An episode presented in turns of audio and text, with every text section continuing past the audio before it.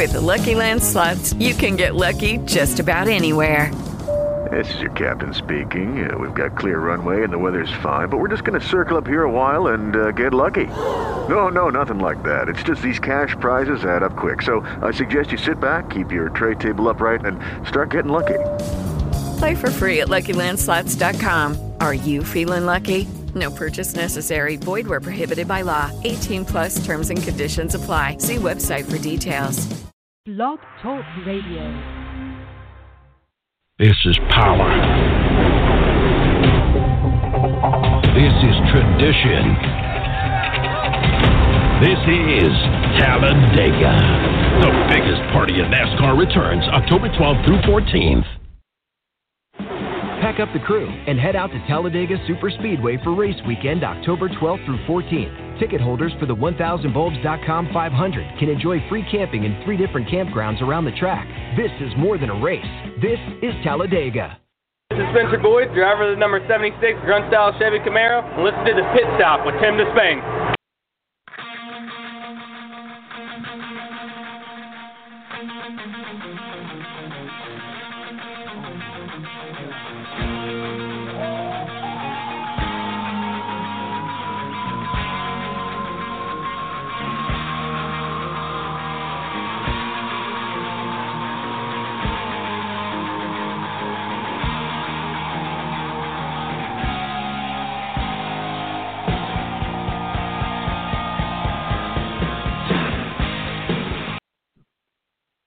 Good evening from Tybee Island, Georgia. I'm Tim Stein. You're in The Pit Stop alongside of my good friend, the C E O of Speedway Digest dot com, right outside of Richmond Raceway, Mister Stephen Wilson. But at this time, we've got the birthday boy, Mister Reverend Joe. Happy birthday, brother. How you doing?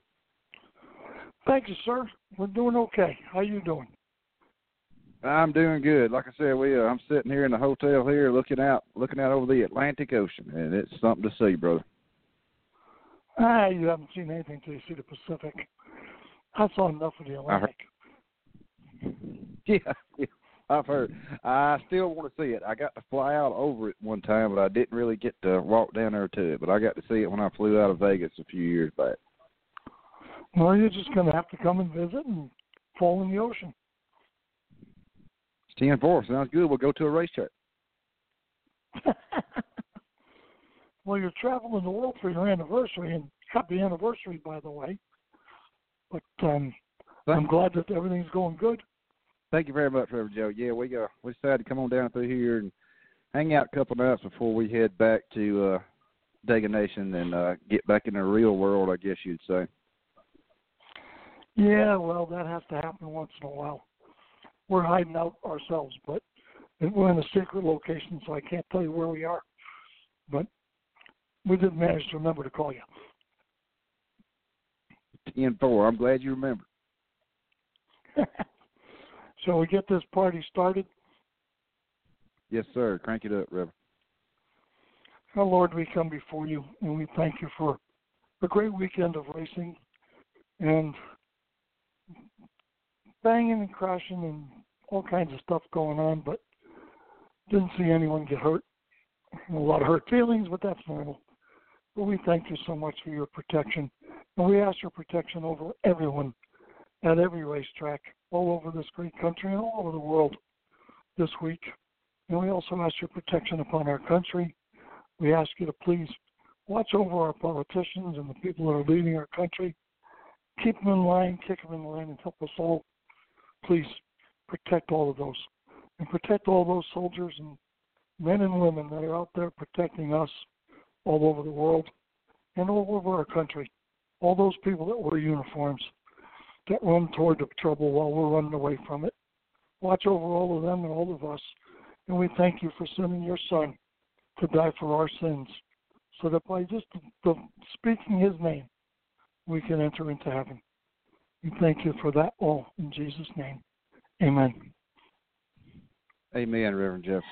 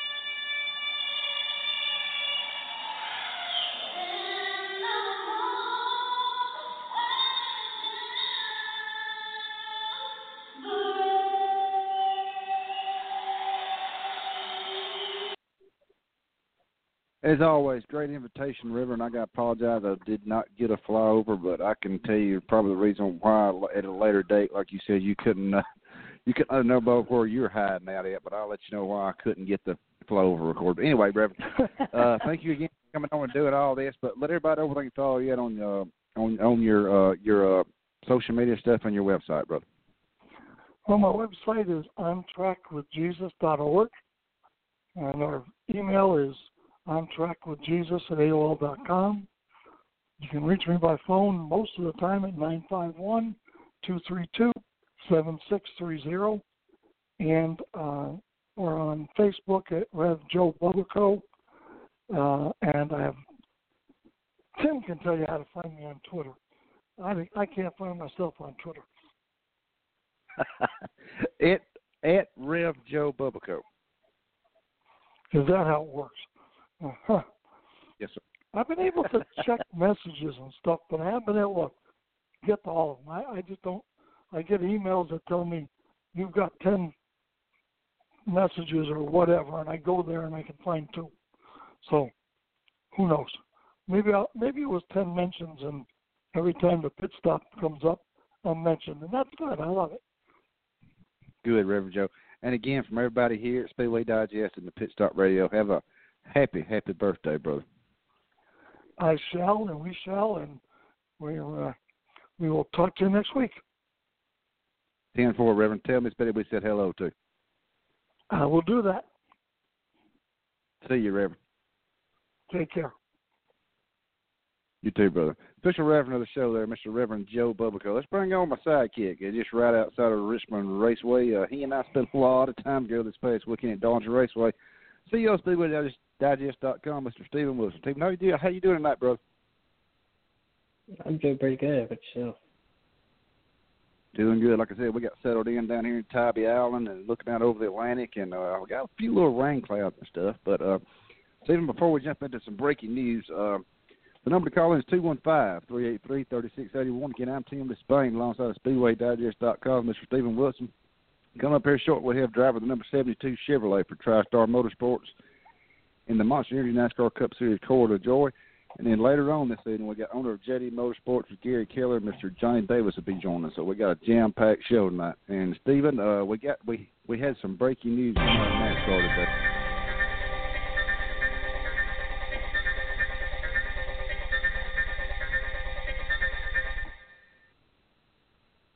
I don't think you and I saw this one coming either, brother. Furniture Row Racing announced today they are going to cease operations after the twenty eighteen season.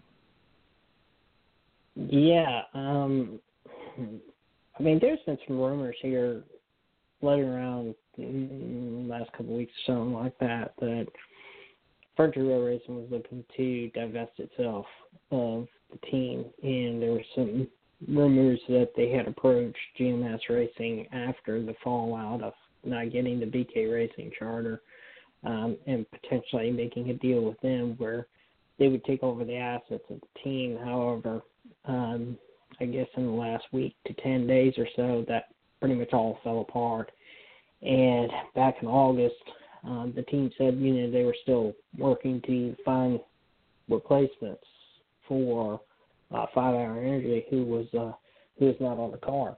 So, yeah, I mean, them coming out today and saying that, you know, they're closing up is, uh, I mean, the sport's in a bad position when, when something like this happens. When you have a uh, you have a reigning champion, the team of the reigning champion that uh, um, just last year not only just won the championship, but with uh, Martin Truex Junior, but um, put up their most impressive numbers to date while they're running a second car for um, Eric Jones, who won the Rookie of the Year championship, um, uh, outside of one win by Regan Smith at, uh, in the Southern five hundred in twenty eleven.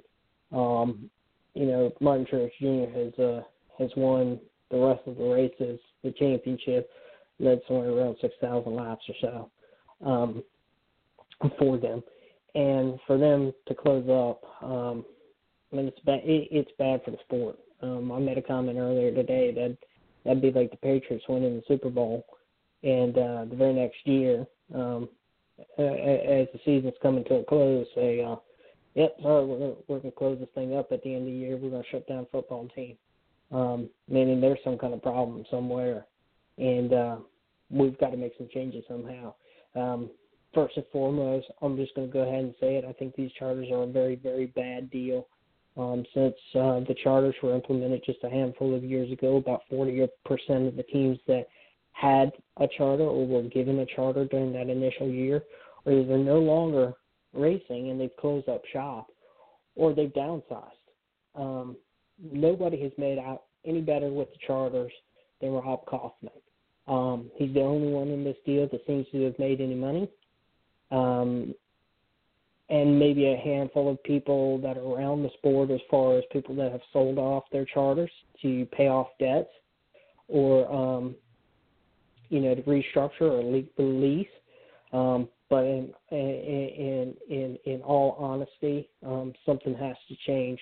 Um, I think the charters need to go away, to be honest with you. Uh, NASCAR needs to restructure um, what we're doing. Um, we we uh, we need to start running shorter races. Um, there's just no two ways about it. Um, we've got to cut costs somewhere. We can only cut costs, but so much um, on travel, on engines, on chassis, testing. You know, all the things that NASCAR has tried to rein in costs on. Um, we need to start running shorter races. Um, we need to do this for the fans. We need to do this for the sport. We need to do this for television ratings. Um, we need to find ways to cut this season down some way, somehow. thirty-eight races a year. We're the longest sport that runs, and it's a and it's a fairly cost-prohibitive sport for new people to come in. The barrier of entry today, it, it, it takes a small fortune. Um, and if you just don't have that, you don't have that backing, then um, unfortunately you're going to end up like another B K, like another uh, Furniture Row Racing, like any numerous other teams that, you know, the, about forty percent or so that no longer either have a charter or a downsize since it was implemented. Um, NASCAR's got to rein this thing in. They got to figure a way to do it, and I think the only way to do it is is that we're going to have to cut costs, and we're going to have to cut costs in areas that people aren't particularly inclined to do so. And I think that means either cutting some of the events out per year or cutting down these events in length. We need to start looking at engine leasing programs. We need to start looking at the number of cars that a team can, can be certified per year. Um, you know, I think there needs to be a real wholesale look when a racing champion in this sport and a magnitude such as this Uh, can win a championship, is working, is one of the big three this year that has won multiple events and looks to be a favorite going in Homestead yet again for a second championship in a row, is going to close down. I will agree on every aspect that you just brought up, Steve. And yes, I, when this charter stuff come out, I didn't agree with it either. I didn't, you know, well, I didn't agree and I didn't disagree. I was sort of straddling the fence. Wanted to give Rob Kaufman a chance to see how everything was going to work out. But like you mentioned, Rob's the only one that's made any money out of this deal. And, you know, like Ron Devine, you know, he he had the, the, the charter, but just exactly how much, I think we spoke this past weekend at Darlington, exactly how much do you go out there and figure how much a charter is? Is it per a A team, B team, or C team? Because, you know, some of your A's and B's, they're not going to get rid of the charter. You're Your your C-class teams, that's where the charter is going to come from if it gets sold or leased. But how do we go about uh, putting a price tag on a charter? Um, you know, I've I've actually been asked that question one time before, and um, I'm, again, I'm not sure if it was you or who asked me this, but you know, somebody asked me that. You know, what do they think of? You know, what do you think a charter is worth? Well, my opinion is that the charter is only worth what somebody's willing to pay for it. And, uh, you know, if if you can lease a charter for, you know, one hundred thousand dollars or two hundred fifty thousand dollars, but to buy a charter is two million dollars, two point eight million dollars, whatever the cost, whatever it was that the B K Racing charter was sold for, um, it, it's only worth it, it, it's it's only worth what somebody's what somebody's willing to pay for it. And that's the sad fact of it, is that there's now more charters today available than there were a year ago and especially two years ago. Yeah, exactly, Stephen. And uh, I think we've got our first guest coming up here. He he can probably talk and let us know a lot more about this charter stuff and everything. We've got uh, got driver of the number seventy-two Chevrolet for TriStar Motorsports joining us right now, Mister Corey LaJoie. Let's bring Corey in the pit stop with Kenny Spain and Stephen Wilson. Corey, how you doing tonight, my friend? I'm doing good, guys. How are y'all? We're doing good. We were just discussing the deal that went on with Furniture Row Racing. I know you probably don't really want to talk about that, Corey, but uh, and and this charter stuff. Uh, Stephen and I were just talking about how how do you put a price tag on a charter? Uh, do you have any idea? Well, just like everything else, it's uh, supply and demand, right? Right now, we got Uh, more supply than we really have demand from, from owners really wanting to get in the sport, because we got guys wanting to, to bail and get out quicker than they want to get in because it costs so damn much. You got that right. Yeah, Stephen was just talking about, you know, we was giving this charter deal a uh, half, halfway look at it when Rob Kaufman brought all this stuff to him. And just like Stephen mentioned, Stephen said Rob's the only one that's really made any money out of this deal. But anyway, enough on that, uh, Corey. I just want to get your take on that. Talk about your big weekend here at uh, here at Darlington Raceway, brother. You done a throwback of your dad's. That was pretty neat. I forgot to get a couple pictures of the car. Yeah, that was uh that was a pretty cool scheme we got to run this weekend there at Darlington. It was uh you know that's a, a pretty iconic scheme even from the old uh, Busch Series days, but it, it had a lot of meaning to me obviously too because I was a little kid and I remember going to the racetrack pretty much for the first for the first time. Watching Dad uh, in Victory Lane with that thing. That that was pretty neat seeing you drive at number seventy-two around there. And Corey, uh, since they've repaid Darlington, uh, you've run a few races on it, like you said, and uh, it's sort of getting back to the old Darlington. Am I am I right? It's sort of getting that wear and tear, and you're getting all that stuff no, in that. Uh, that grind. Yeah, it's getting really bumpy. I mean, naturally, it's wore out just from the asphalt that.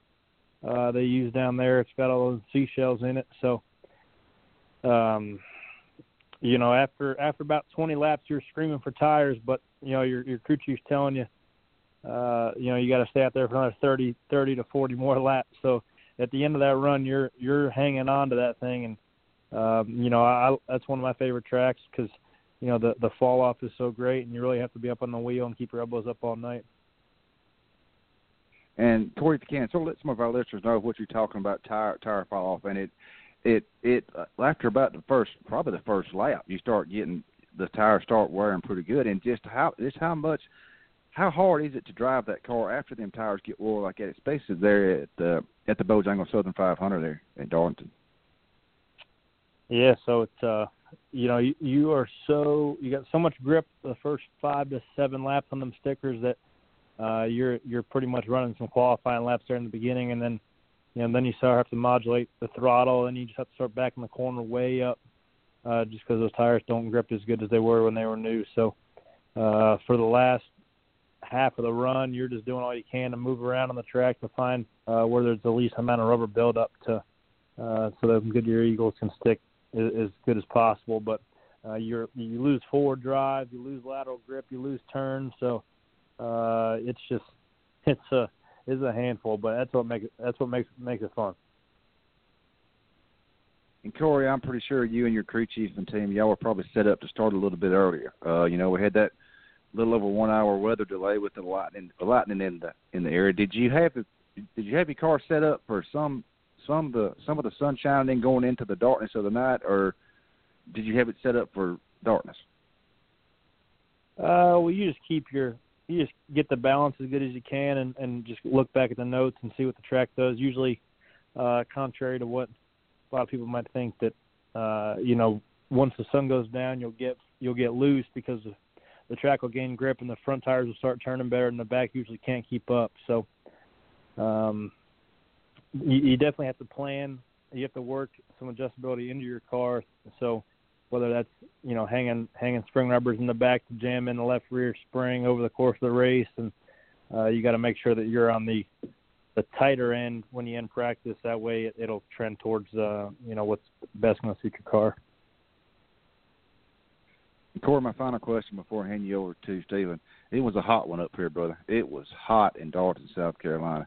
And from what I understand, drivers, y'all y'all probably lose five to ten pounds, sometimes sometimes even more than, than that as far as the the heat. Can you let everybody know exactly what you did prior to hydrate yourself before that big, long race here at Darlington Raceway? Say that again. Talking about hydration, Corey, uh, you know, with that with that long race like it was and it and it and it being so hot, can you let everybody know exactly what you did prior to the race to sort of hydrate yourself for that long race? Yeah, that's a I long mean, you, you gotta, you've got to uh, you've got to be ahead on your drinking throughout the week, you know, and, and be conscious of that. But uh, I've been taking some salt tablets that put the potassium and magnesium and stuff back in your body that that wa- that just plain water can't do, and you know, and Gatorade is is not what the Gatorade used to be back in the day. Now it's a little bit watered down and it's got a bunch of sugar in it. So uh, the salt tablets help quite a bit from cramping up and all that. So at the end of that race on, on Sunday night, man, I was uh, I was pretty spent, and that black suit of mine was was white from all the, the salt and all the, the sweat that was that was that thing was holding on to. So man, that's a long that's a long five hundred miles at that place for sure. So I was glad to I was glad to make it the whole way. I bet it was, brother. And, again, thank you very much for taking time out to call in. I'm going to hand you over to Stephen Wilson, Speedway Digest dot com, and good luck on the rest of the season, rest of the season, brother. And we look forward to having you back on the show. I appreciate that. Corey, thanks a lot. I appreciate you coming on tonight. Um, yeah, no the Southern five hundred really didn't have a whole lot of caution periods out there. It was, uh, for the most part, it was a pretty tame race aside from the Clint Boyer accident, um, you know, just about a third of the way through the event. Uh, and events like this, especially a, a really, really hard event like the Southern five hundred where you're racing around there, um, how much uh, how much does that change your strategy? Um, we've seen events there that have been fairly chaotic and this one being fairly tame, so how much does that change the strategy throughout your night? Uh, well, sometimes sometimes you have to be on the same strategy that the guys you're racing around are on, but those fast guys, if if there's a, a you know, those hundred lap segments, those guys usually break it up with two stops where it's it's been more beneficial for for a team like ours to just try doing it one and stretch it as far as possible, uh, just to save that minute of time, uh, you know, over the course of the run. So uh, you got to be on your toes when it comes to strategy, it, it, depending on, you know, if the race is trending to go towards all, all green like that.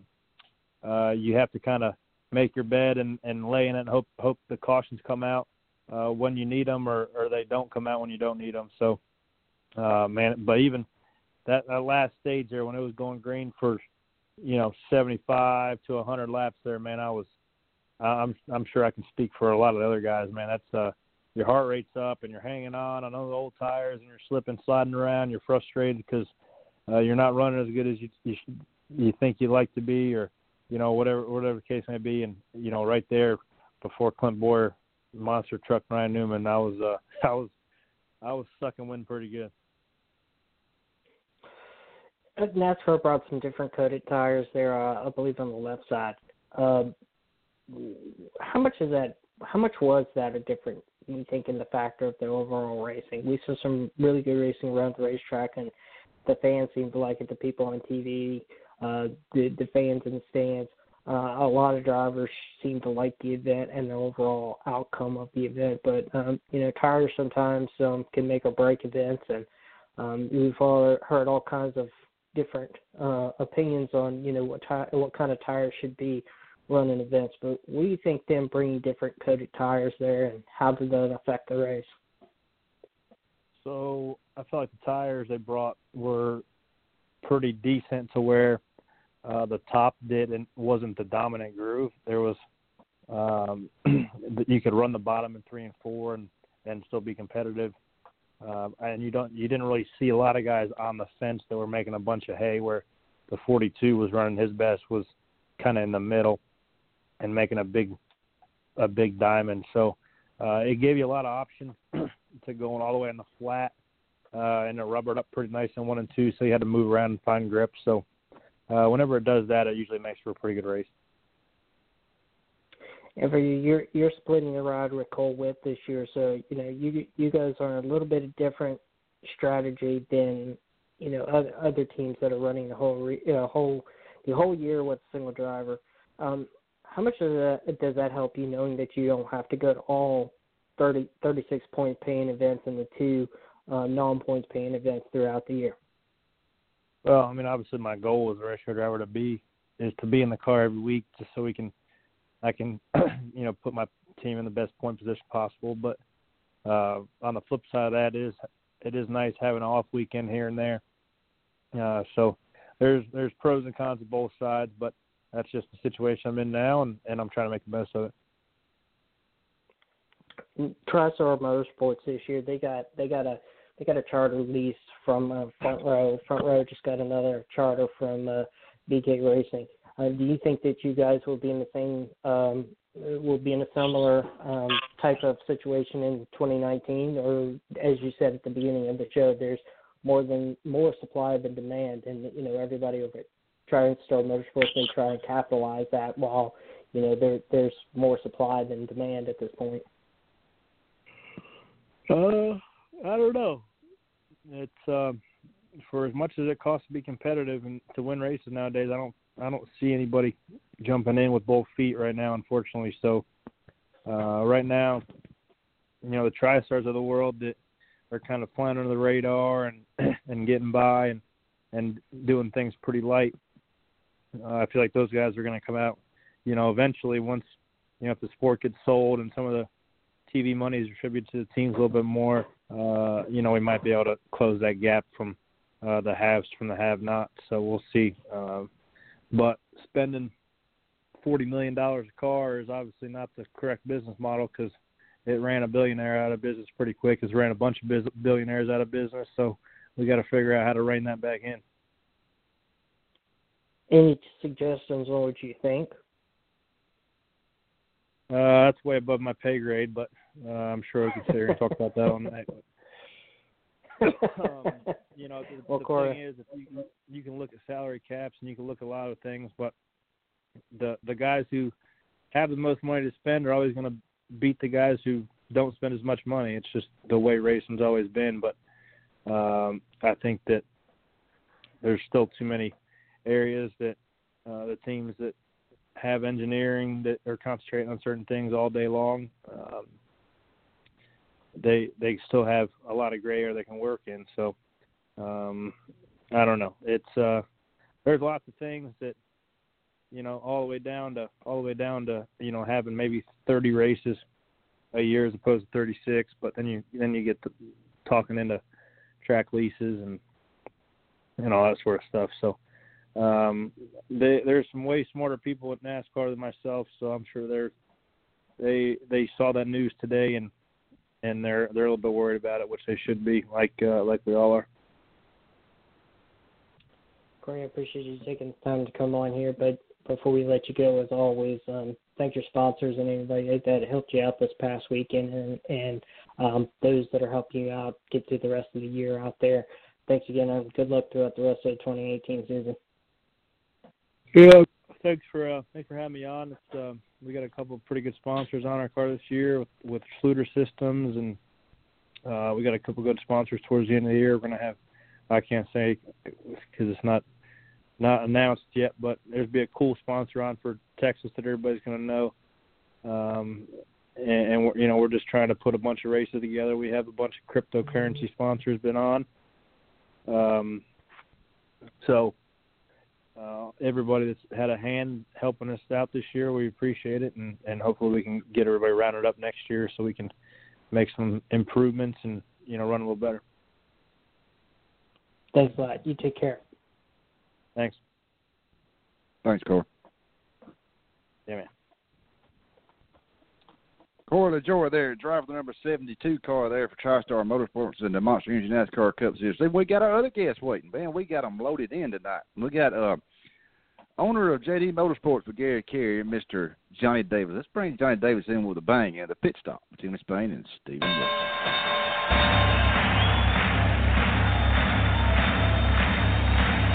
Ladies and gentlemen, welcome to the main event.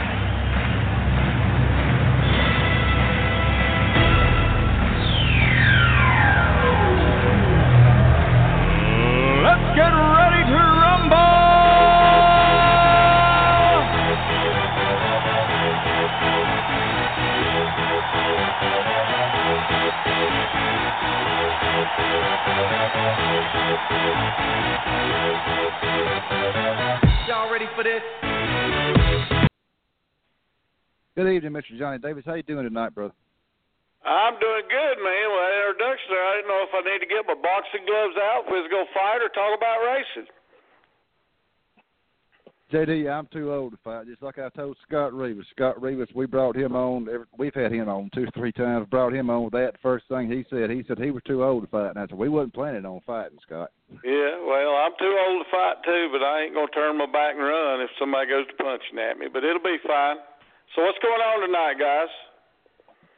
Well, I was going to let Stephen Wilson have you first, uh, Johnny. Uh, we just got rid of Corey LaJoie. Or, you know, we just had him on there. And uh, we, we've been talking uh, sponsorship deal, you know, like the deal with uh, Furniture Row Racing. They're talking about closing down and everything. But I'm going to let Stephen have you first, and then he'll throw he'll throw you back over to me, and I got a few questions before we let you jump out of here. All right, sir.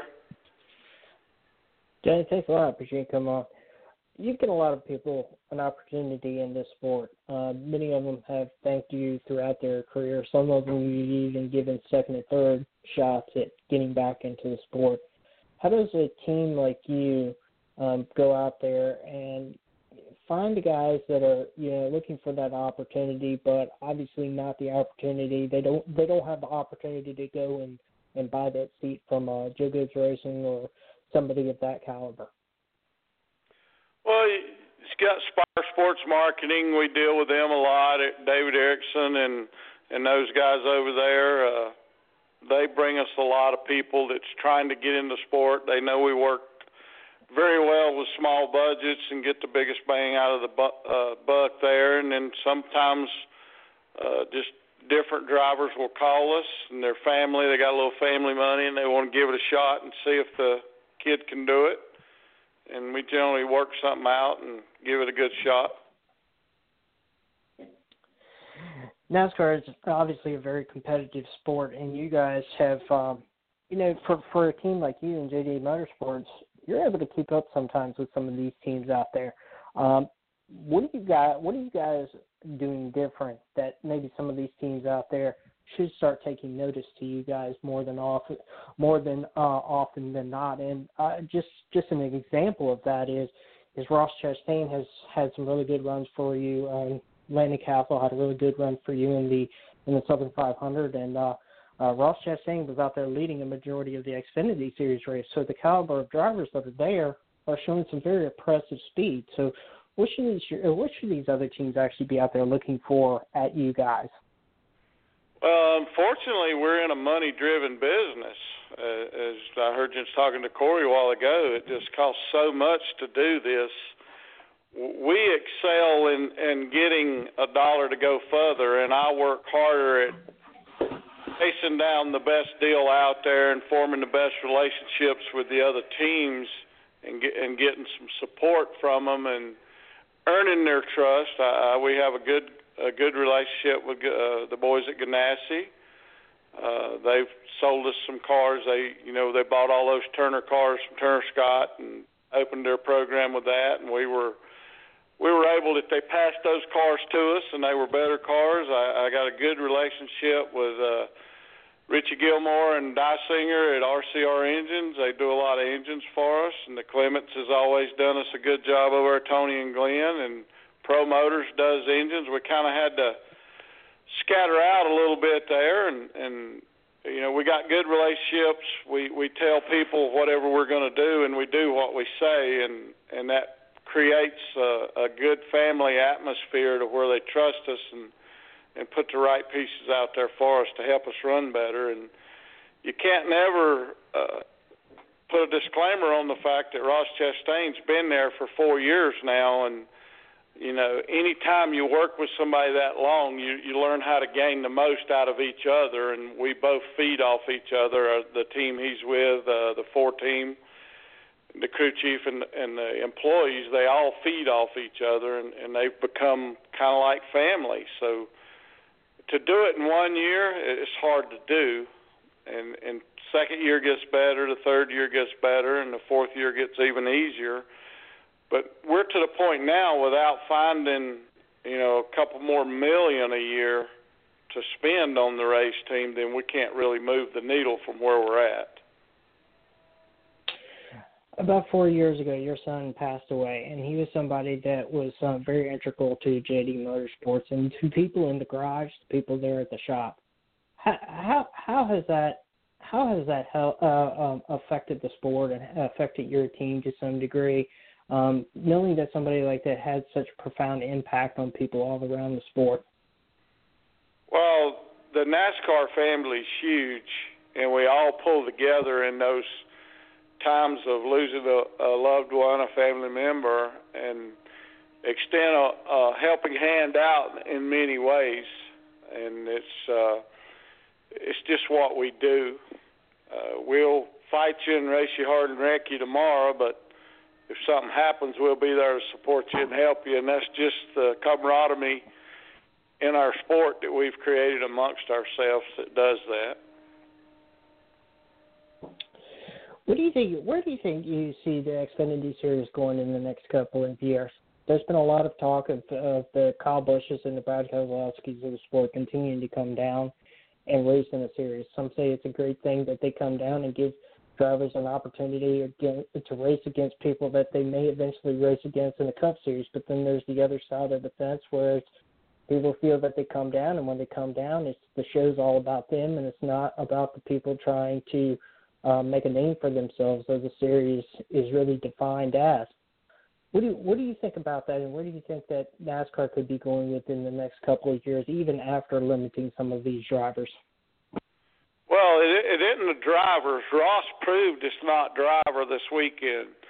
I mean, he sat on the pole, he led laps, he won both stages in a car that's connected to the Cup one hundred percent, but an Xfinity team that comes out of a Cup operation has way more engineering, way more technology handed down for free than we could ever even think about buying or getting.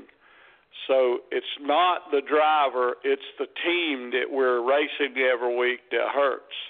Ryan Preece won races in Gibbs cars. Ross had a shot to win the race this weekend. He was as fast as anybody there. So it's not the drivers. He outrun the good drivers. It's the team, it's the technology, it's the, all the engineering that we can't get our hands on that makes it hard. Uh, we can outrun them if we had an equal playing field, but unfortunately there's no way to create an equal playing field the way the guidelines are for the two series. They're so close together, too much information translate over that we can't get. So I don't mind racing those drivers. We can beat those drivers if we had equal cars. You get uh, one of those Brad Keselowski to drive uh, somebody else's Ford that's a team like mine, and, you know, so he stays in his make and and put them in his car, then they'll shine. It, it's the cars that ain't the drivers. They're good. They got talent, but there's a lot of talent in, in the back of the field too. They just don't have money. Jenny, I appreciate you taking the time to come on here tonight.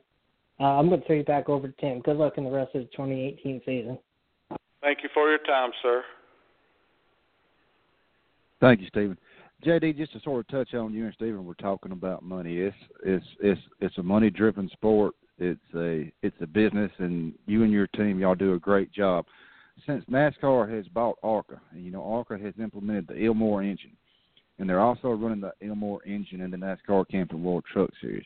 Do you think that is the way NASCAR might need to go to sort of help you and your team save on expenses, and then talk about what you just mentioned, the level playing field with that Ilmor engine? Like Bill Kimmel's always told me, he can run that thing three or four times before he has to send it off and have it and have it redone. Yeah, that might have been the saving grace to ARCA and the Cup Series, but it would put teams like myself out of business in our series. We own our own engines already, and our engine bill is already, you know, to the rate of the engine bill from running that engine. So for, let's take our own twenty engines. So for you to take and change the rule where we got to run that engine, that I got to throw twenty sixty thousand dollars engines away because it no longer has a value. So then I got to go buy some more engines at fifty or sixty thousand dollars. I don't have that money. So that that would be the death of a lot of teams in our garage to do that. I understand, J D. I did not realize. Yeah, yeah, because with all that y'all got grandfathered in, yeah, that would be the death of a lot of teams. But J D, talk about you know you talk about expenses like me like like you and Stephen were were discussing earlier, and we were talking to Corey, you know, and Corey mentioned maybe dropping some of these races back uh, in the Cup Series, also the Xfinity Series, because I mean it's a very long season, just like Stephen said, and it takes a lot out of the team, the hauler drivers. I mean, there's so much going on. But where do you think NASCAR can cut? Do they need to cut some races, J D, or do we need to cut back on some of the time of the races and not being so long? Just like you said earlier, um, I don't know what the fix is, J D, but what would you do if you was in a position in NASCAR to try to fix the situation now that we have with sponsors and uh, not saying that it, at Darlington that it wasn't sold out, but like Stephen said, it was right there. It was probably eighteen hundred shy of being sold out, one of the biggest races ever, the Southern, the Bojangles Southern five hundred. But what what do we need to look at, J D? Well, from your business perspective side of it. Well, if the races was two hundred miles instead of three hundred, see, Darlington was two hundred miles and it was a good race. Uh, our Charlotte race will be three hundred miles. Our Kentucky's is three hundred, Vegas and all those. I think two hundred miles would help some, but that's not enough to really make a big difference. I think what they got to do is some spec engine parts to where we're all getting one hundred percent the same engines and, and take a little horsepower out of the things where we could run them a few more races. And they're trying to do those things. They're working hard at it. I think we could do some more with the car to where the cars weren't that different from everyone else, where they didn't have the aero stuff. They've got the outside and, and the body of the car pretty controlled, but now they're spending so much money and time on the Cup cars on the underneath. So when a Cup team finds something and you got a team like a Childers or or a Gibbs or Ganassi or all those guys, they build one for their Xfinity team as well, and that's that's the technology that uh, we need to get cut out, bleeding down from from the Cup to us. Uh, if we had it to where, like back when I got started in the eighties, you could go to Hickory and race a car that you raced at Charlotte, and got all the local people back involved again, the local engine shops and all that, then it, it would uh, it would help the sport grow again on, on the Xfinity side, but then it might take away from the Cup side. It's a tough balance that NASCAR's fighting with to figure out where the where the real line needs to be drawn on what they do to help everything grow. And, and they got a bunch of good people there. They're trying to do it right. Yes, sir. And, J D, my final question, if I can ask you this, sort of let some of our listeners know you're a multi-car team, uh, but sort of let everybody know just how much work goes into getting one team to a track uh, prior to a race, after a race. I mean, can you just let everybody know how much work goes into that, getting that car to that place, and especially if it's across on the West Coast, it's a lot more. Well, we'll do. We will uh, try and have Vegas and IndyCar ready tomorrow, and in the hauler tomorrow night, and they'll drive to Indy. And if we don't tear nothing up in Indy, the haulers for our team will leave Indy and go straight to Vegas, and we'll have two drivers in there to get the truck back home to get ready to go to Richmond with a different car uh, that we got in the shop. And my guys are there working right now.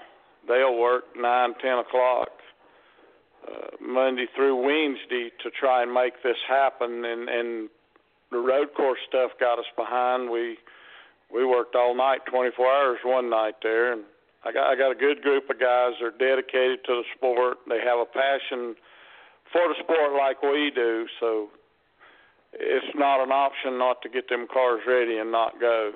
They, they love it just like I do. And, J D, before we let you jump out of here like we always do everyone, we let everybody thank their sponsors, thank anyone that has helped you along the way, or anybody that you want to thank. J D, you got the floor, buddy. Well, we always have to thank Flexil, Phil Swift and his family, and keep them in your prayers and thoughts as Phil's mother is struggling with some problems right now in the hospital. Uh, you know, we got the Watermelon, Florida Watermelon Association, Melon One. They've been a great supporter of ours since Ross came on board. Of course, that's his family. And they've la- allowed us to put packages together with putting stickers on watermelons for the Delaware Highway Safety, New York, and, and, and you know, different state venues that they have there. And we, we just got so many, man. You caught me off guard on that. I really wasn't ready, but uh, Fame, time, Garrett's Bar, they've been good. Kentucky Fame to help him.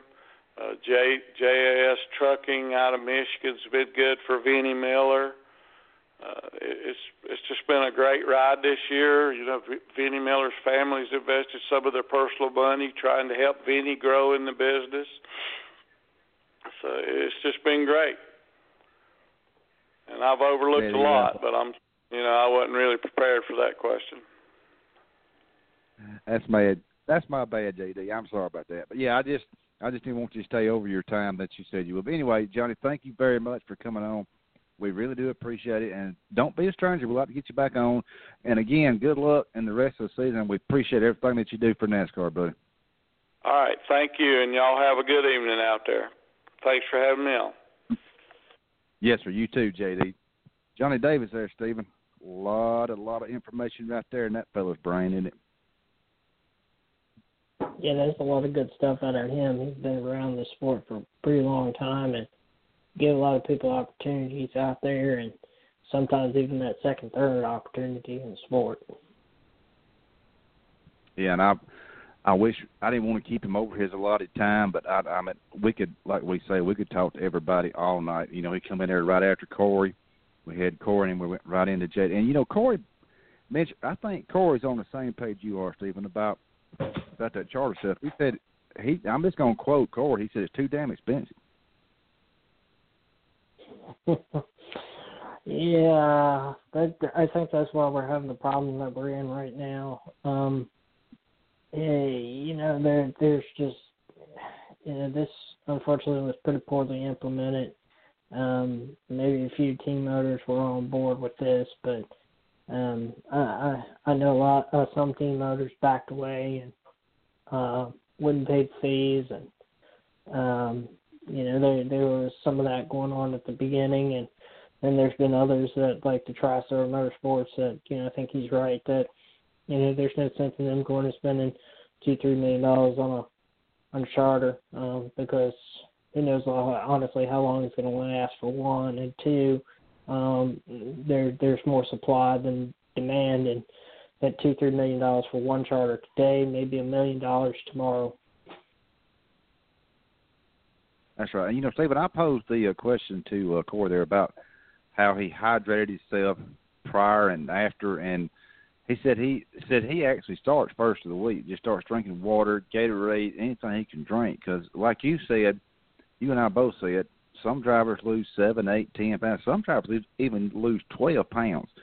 And that three hundred sixty-seven laps there at, uh, at Darlington Raceway for the Bojangles Southern five hundred, that That's a long time, brother. And you know how hot it was, because uh, you and I, we were we were there. It was, it was. Woo, I saw, I actually saw a water buffalo evapor- evaporate, Stephen. It was hot. Yeah, it was very hot out there. It was ninety-four, ninety-seven degrees, something like that. At race time, dropped down to about seventies or so uh, by the end of the night. So uh, being in those hot one hundred forty degree race cars, um, you know, you, you use a lot. And we, we've heard of, you know, uh, uh, Pocono, Indy, various different other places during the summertime where these drivers are losing, you know, eight, ten, twelve pounds on, on, a, on a given one given race or given weekend out there. And it's a lot of absor- to absorb um, going into the next race weekend. And, Stephen, we were talking before we had Corey and all that come on there. We sort of got sidetracked, but didn't, you know, wanted to bring them on. Uh, this opens up a new can of worms. Where does Martin Truex go? You've got him now. It's finally come out. Barney Visser and Furniture Row Racing, they're closing doors. Well, pow, gone. All right, you got Kurt Busch. He still hadn't signed his contract with Stewart Haas Racing. All right, rumor is he might go to the one car at Chip Ganassi Racing. Okay, if that happens, I'm just throwing scenarios out, Stephen and listeners. Where does Martin Truex Junior fit in this scenario? Or could Martin Truex go, I don't know if it's going to be a Toyota ride open, Stephen. Uh, he's probably going to have to change manufacturers if he goes that route. There's, we're just, well, silly season has been going on, but where do you, where do you think we're looking at with these scenarios? And if you have some more scenarios, throw them out there, brother. I don't know. At this point, I think there's a lot of flux as to where they're going to go. Toyota's going to definitely try and keep him and Cole Pern together. I think they um, are going to have to pony up some cash on their end to make this happen. Um, you know, as far as where he goes at, um, you know, they're, they're, that's just another Toyota seat down. Um, that's a Toyota seat that, um, you know, Christopher Bell said earlier this year that, you know, he, he wants to make it to the Cup Series, you know, sooner rather than later. Um, and Toyota's going to have to find a place for him at the same time. Um, there's more there's more people than there are seats, unfortunately. Um, is, is that a good thing sometimes in sport? Yes, unfortunately it's a bad thing too because, you know, um, you know, we're losing out on some talent um, that, that could potentially be in sport at the same time. Uh, so every time these teams decrease like this, um, that's the potential for the next talent to come up, move up, and, and make a name for themselves in the sport and, and find a career uh, in the Cup Series. Um, you know, when a past champion, you know, especially at the caliber he is today with Cole Pern, um, some of these talent that, that may be the next generation of drivers or the next fifteen years worth of drivers, um, they're going to, unfortunately, they're going to be pushed aside to some degree into this. They're gonna, um, you know, they're they're gonna have to find a place for him. Um, if, if if Toyota wants to keep him, uh, I think they'll find a place for him. Um, where that is, who knows? But uh, if not, I mean, there's a lot of other seats that are coming up. You're right. The number one is is a possibility, you know. But you know, then what happens to Jamie McMurray at that point? I don't think he's ready to get out of the car, so he'll be looking for a seat. Um, um. You, you, you've got LeVon Vanderleest race, and the number ninety-five, Casey Kane, also mentioned that he, he's he's done at the end of this year. Um, so, um, you know, there, there's one possible seat, but they're going to have to make a conversion over to Toyota if that's going to happen. If G M S Racing is going to come to the Cup Series, they're most likely going to come to the Cup Series as a, as Chevrolet manufacturer. They've been a Chevrolet manufacturer since they came to the Truck Series. Um, you know, five five or so years ago, four years ago, something like that. Um, they bought uh, the Chevrolet into Xfinity Series too, and if they're going to go to a Cup Series, I can foresee them being in a Chevrolet. Um, they've had a lot of good luck with them as it is already, so I don't think that they're going to be making any changes. If they were going to make changes, um, you know, maybe Furniture Row Racing was going to sell out to them, and uh, they were going to bring Chevrolet, put another Chevrolet driver in. I mean, Martin Truex Junior to go back to Chevrolet wouldn't be unusual at all. Um, he raced, uh, he, he, he raced, uh, you know, Chevrolets in the Busch Series many, many years ago. So uh, for him to go back to Chevrolet, um, I think Chevrolet would be lucky to have him, to be honest with you. And uh, if he can find a place over there, um, yeah, I, I, I, I can I can foresee that Chevrolet may be putting out some money of their own to try and capture him as a driver. And let me throw this scenario at you, bro. Elliott Sadler, stepping out of that Junior Motorsports car in the NASCAR Xfinity Series. He said he's done. Kerry Thorpe presented him with a plaque. We saw it here at Darlington. Take this scenario. I don't want to rain on Johnny Davis's parade, but you got Ross Chastain, Chevrolet.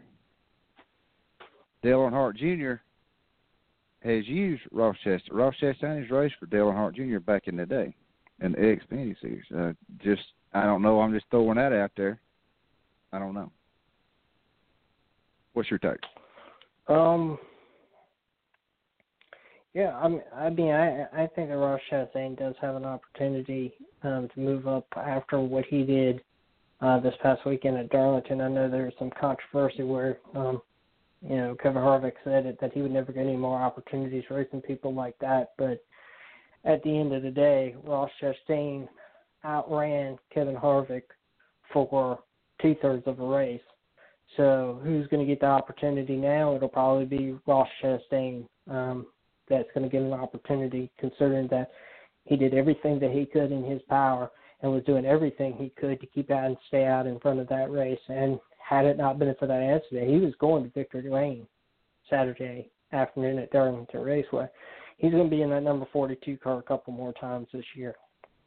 I would say that for them, uh, uh, they they might bode well to put him in that car uh, on a more long-term deal, or uh, work a deal with somebody like huh, Junior Motorsports to put him over there.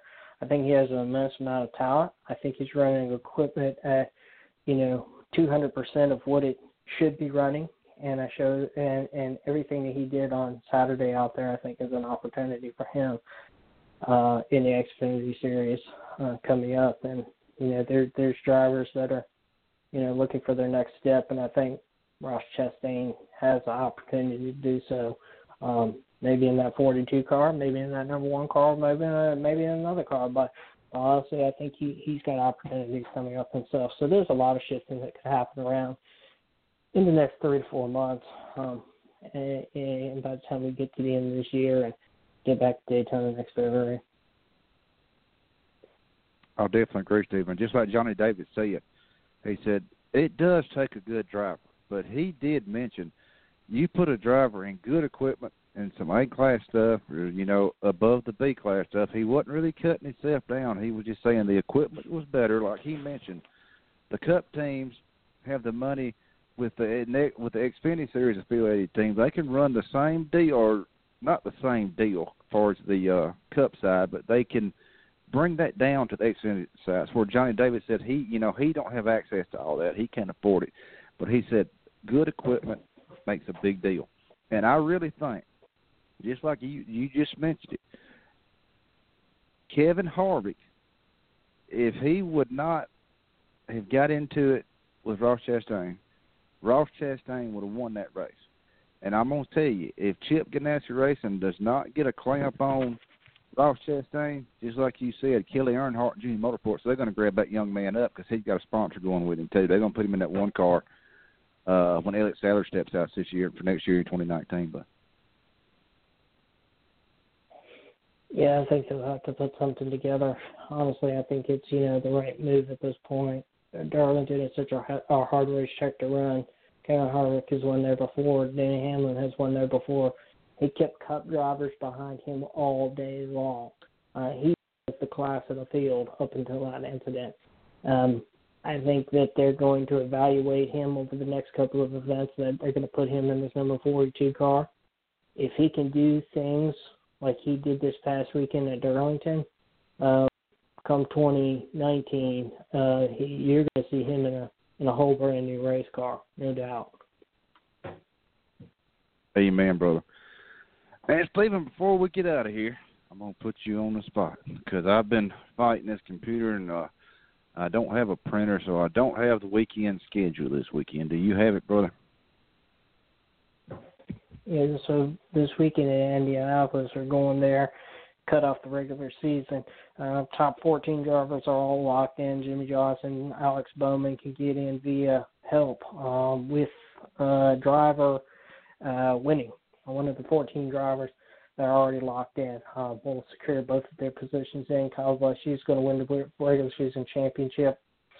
Um, so long as he's uh, twenty-two points ahead of Kevin Harvick in in, in second place. Um, You know, there, there's there's a handful of drivers or so that have an opportunity to get in the playoffs. Um, Stenhouse, Newman, Menard, Suarez, McMurray, Byron, as well as half dozen or more, but they've got to win. Um, and uh, it, it's going to take some to, to hopefully maybe get one of them in victory lane this weekend. Um, but um, I think the field is pretty much set as far as that's concerned. Anyways, onwards to what's going on this weekend at Indianapolis Motor Speedway. Um, NASCAR Xfinity Series qualifying Saturday morning, eleven forty-five a.m. with uh, the NASCAR Xfinity Series um, um, Xfinity Series Racing, sorry, at three o'clock. one hundred laps, two hundred fifty miles for them. And to be following that, the um, the Monster Energy NASCAR Cup Series qualifying.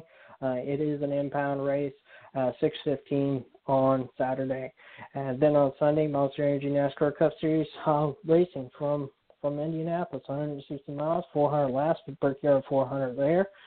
Um, hopefully we'll see a good race, but, you know, Um, I, I will see whether the packages work well enough to bunch these cars back up. I'm hoping they do. I hope we see a good race out there this weekend. I'm pretty sure we will, Steve. And before we let you jump out of here, I want to thank you again. Uh, we had a blast at uh, Darlington Raceway. We want to thank Kerry Tharp and his whole entire staff there for uh, treating us just like we were part of the family there, covering it from from the media side. And uh, Stephen, I want to thank uh, Corey LaJoie for taking time out to come on the show tonight. I really do appreciate that. Driving number seventy-two Chevrolet there in the, in the Monster Energy NASCAR Cup Series. And I want to thank J D uh, Johnny Davis, owner of J D Motorsports, for taking time out to come on also. We had some great conversations. We could have kept them all night long. But, uh, Stephen, before we jump out of here, let, let everybody know if they can follow you out on social media and your website, my friend. You can follow us at Speedway Digest on Twitter, Facebook.com slash Speedway Digest. And Speedway Digest dot com. I've got Tom Marquise, who's uh, radio and uh, uh, sports uh, commentator out of Indianapolis. Excuse me. Uh, he's covered the last several Indianapolis five hundreds for us. He'll be at the track covering all the action for us this weekend. That sounds good, brother. And I know you're right outside of Richmond Raceway. You're going to sign off, but I'm Tim Despain. I'm going to sign off live from Tybee Island, Georgia. We'll be back in Dega next week. And everybody tune in and everybody watch the race this weekend. It's going to be a great race going into the chase. And, uh, Stephen, thanks again, brother. And until next Tuesday night, we'll see you from Dega Nation. See you. Here we come. Come with me. There's a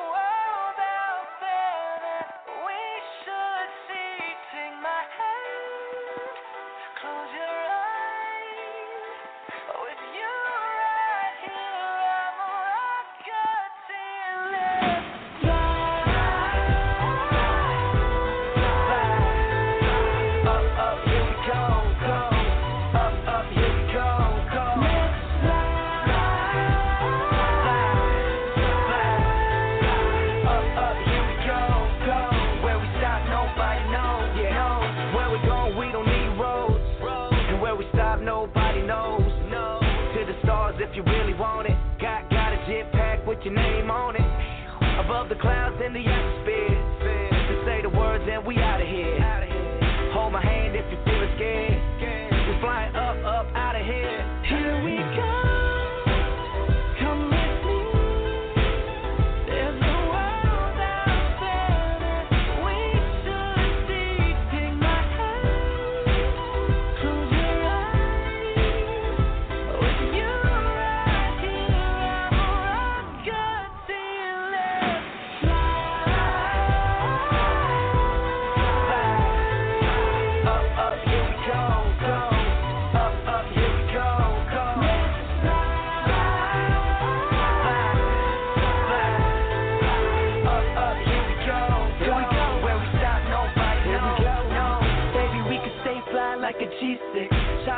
Tokyo, get you fly kick. Girl, you always on my mind. Got my head up in the sky, and I'm never looking down, feeling priceless. Yeah, where we at, only few have known. Why's the next level, Super Mario? I hope this works out, cardio. Till then, let's fly, Geronimo. Here we go.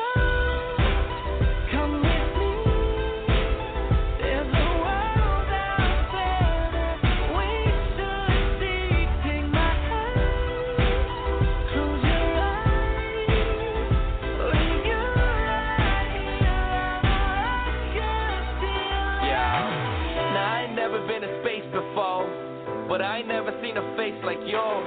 You made me feel like I could touch the planets. You want the moon, girl, watch me grab it.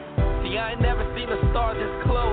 You got me stuck by the way you glow. I'm like, oh, oh, oh, oh. I'm like, oh, oh, oh, oh. Here we go. Yeah. Come with me.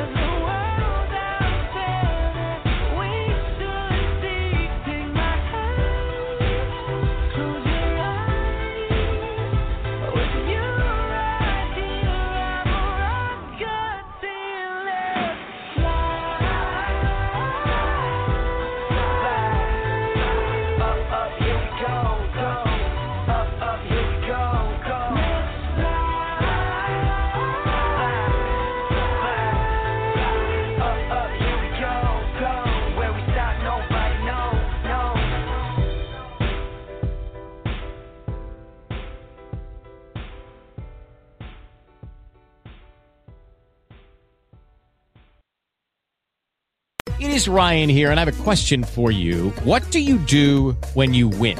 Like, are you a fist pumper? A woohooer, a hand clapper, a high fiver. I kind of like the high five, but if you want to hone in on those winning moves, check out Chumba Casino. At chumba casino dot com, choose from hundreds of social casino style games for your chance to redeem serious cash prizes. There are new game releases weekly, plus free daily bonuses. So don't wait. Start having the most fun ever at chumba casino dot com. No purchase necessary. V G W Group. Void where prohibited by law. See terms and conditions. eighteen plus.